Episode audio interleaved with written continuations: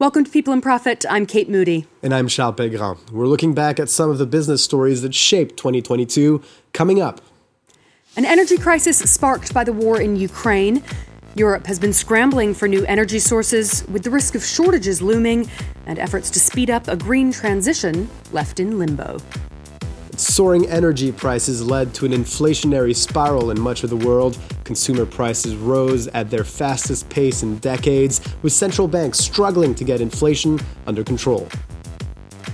China's long-standing zero COVID policy slammed the brakes on economic growth there and raised questions about its place in the global supply chain.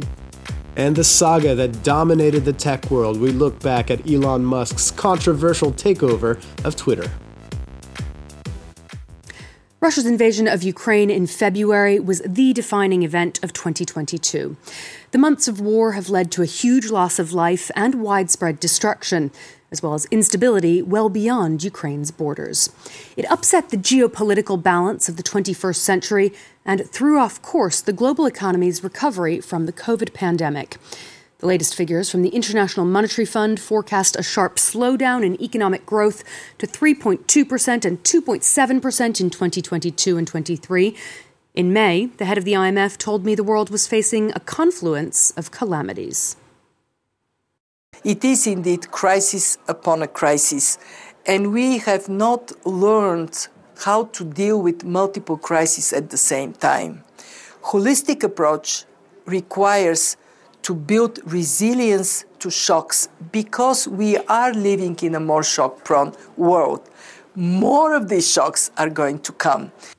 Charles, let's start by looking at one of the most concrete shocks that is a direct result of Russia's invasion of Ukraine, and that's Europe's energy crisis. That's right. The moment Russian troops entered Ukrainian territory really changed the global energy landscape. Suddenly, Europe made the uh, political choice of ending its reliance on Russian fossil fuels when it had been one of its uh, biggest importers. Uh, an embargo on Russian oil, along with a G7 imposed price cap, are helping this change along. And while Europe aims to wean itself off Russian natural gas, uh, looking for imports of liquefied natural gas from the likes of Qatar or the US, that effort looks weaker, even if Russia, in effect, decided to cut most gas supplies via pipeline. Uh, meanwhile, electric grid operators are scrambling to see how they'll get through winter uh, with reduced supply, calling on households and businesses to lower their consumption. They're also preparing for rolling blackouts and, in some cases, have even temporarily returned to burning coal. Uh, the biggest impact, though, uh, was soaring energy prices, leading to a painful cost of living crisis in many parts of the, of the world. Uh, in Africa, for instance, high energy prices uh, were an additional strain on economies that were hard hit by the COVID 19 uh, pandemic. Uh, still, some countries have turned this crisis into an opportunity, refusing to take sides um, in the Ukraine war. India and China have bought Russian oil at discounted rates. The energy shock is also an opportunity to speed up the transition to green and renewable energies, as the head of the International Energy Agency, Fatih Birol, told France 24 in September. After winter, winter spring is coming. Uh, why do I say spring is coming? Because many governments are pouring money in clean energy uh, options such as solar, such as uh, wind, such as nuclear power, such as electric cars. And in the in the United States, uh, recently, only a few weeks ago, there was a major uh, law uh, which is called the Inflation Reduction Act, which put about 400 billion US dollars on the table in order to accelerate the penetration of the clean energy options. High energy prices have uh, contributed to rising inflation in most parts of the world, Kate. Yeah, this is a trend that began in 2021, so before the war, but it really deepened in 2022 for a variety of reasons. Now, the pandemic had led to a supply demand imbalance. Uh, staggered closures in different parts of the world meant that factories weren't able to manufacture and ship products at the pace that was required. And in the U.S., in particular, consumers were using their government stimulus money to buy goods, not services. Now, those supply chain disruptions were really worsened by the war in Ukraine. Uh, economies around the world were faced with shortages of things like wheat and fertilizer, which come from that region. The energy shock was really then the final blow that pushed inflation to levels we hadn't seen in decades. Inflation in the United States, United Kingdom, and Eurozone peaked between 9.4 and just over 11% and put huge pressure on households and businesses. Central banks were forced to quickly abandon their pandemic era stimulus and tighten monetary policy, including raising interest rates. That's intended to encourage saving rather than spending by making borrowing costs more expensive. But the analysts we've spoken to this year have consistently warned that central banks don't have a magic bullet when it comes to inflation and that overly aggressive shifts could spark a recession. The first hikes, at least, will have little to no effect on inflation in the very near term. The first reason for that is that uh, uh, the bulk of inflation is actually imported from outside, from commodity prices, from the currency weakness, from things like that.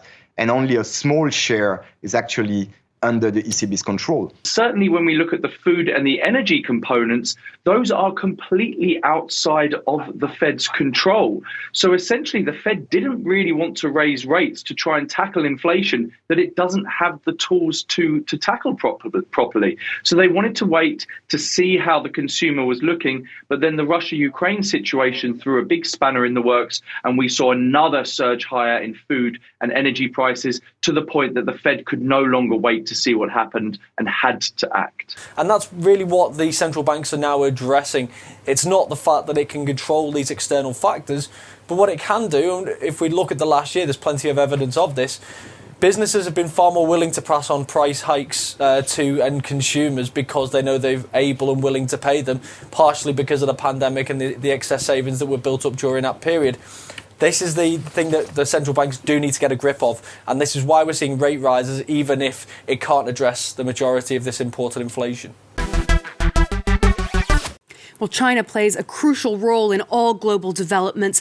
It's where the first cases of COVID 19 appeared about three years ago, and it's now struggling to find the right balance between controlling the virus and not stifling business activity. Mm-hmm. And at the start of the year, China's zero COVID policy was still widely seen as a success inside the country. The stringent tracking, testing, and quarantine requirements that came with it to an extent, um, allowed to keep the number of infections at a manageable level.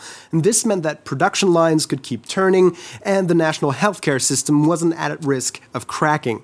But more contagious variants of COVID 19 posed a starker challenge. And nowhere was this more apparent than in Shanghai. China's most international city was forced to lock down entirely for over two months, with people unable to leave their apartments. Popular discontent was on the rise and factory output was falling.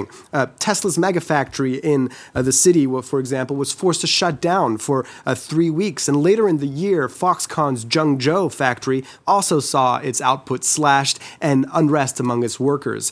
Uh, foreign businesses took note of this and made contingency plans. Groups like Apple uh, started to diversify their supply chains uh, to be less dependent on the world's factory, signing deals, for example, to produce iPads in Vietnam or iPhones in India. The government, though, kept hinting at a slow opening up of the economy, especially after the 20th Party uh, Communist Party Congress, which gave uh, President Xi Jinping um, unprecedented control. But after a series of anti zero COVID protests broke out in early December, well, the authorities made an incredible uh, policy U turn, lifting one by one most of the features of zero COVID.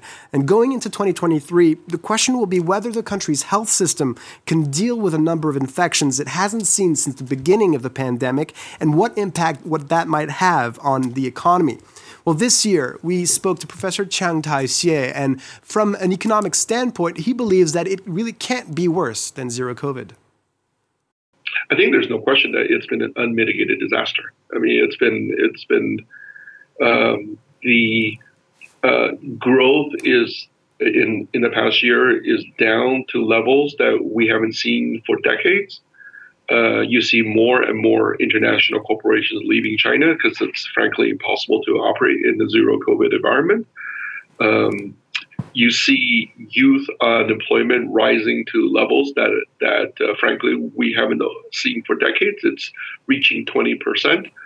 And finally, he started the year as one of its biggest critics, but finished as its new boss. Uh, Kate, Tell us about Elon Musk and Twitter. Well, he's long been a prolific user of the site, and in April it was revealed that Elon Musk had become Twitter's biggest shareholder with a 9% stake. Now, he refused a seat on the board at that point, and instead he made an offer to buy Twitter for $43 billion. You can see his tweet confirming the offer there. Just two weeks after that offer was accepted, the deal was put on hold. Musk was disputing Twitter's claim that only 5% of its accounts were spam or fake, and he was demanding more information, more concrete data.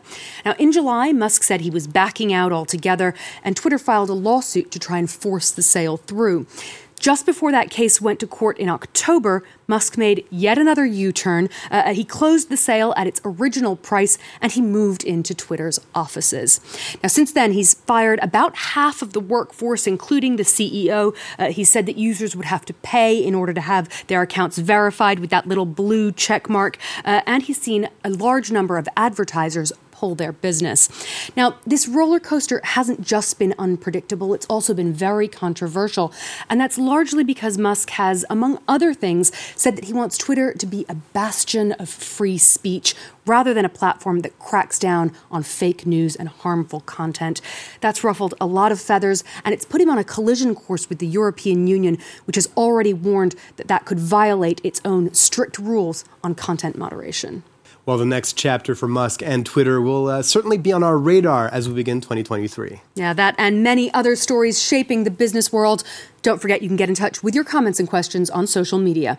Until then, thanks for watching.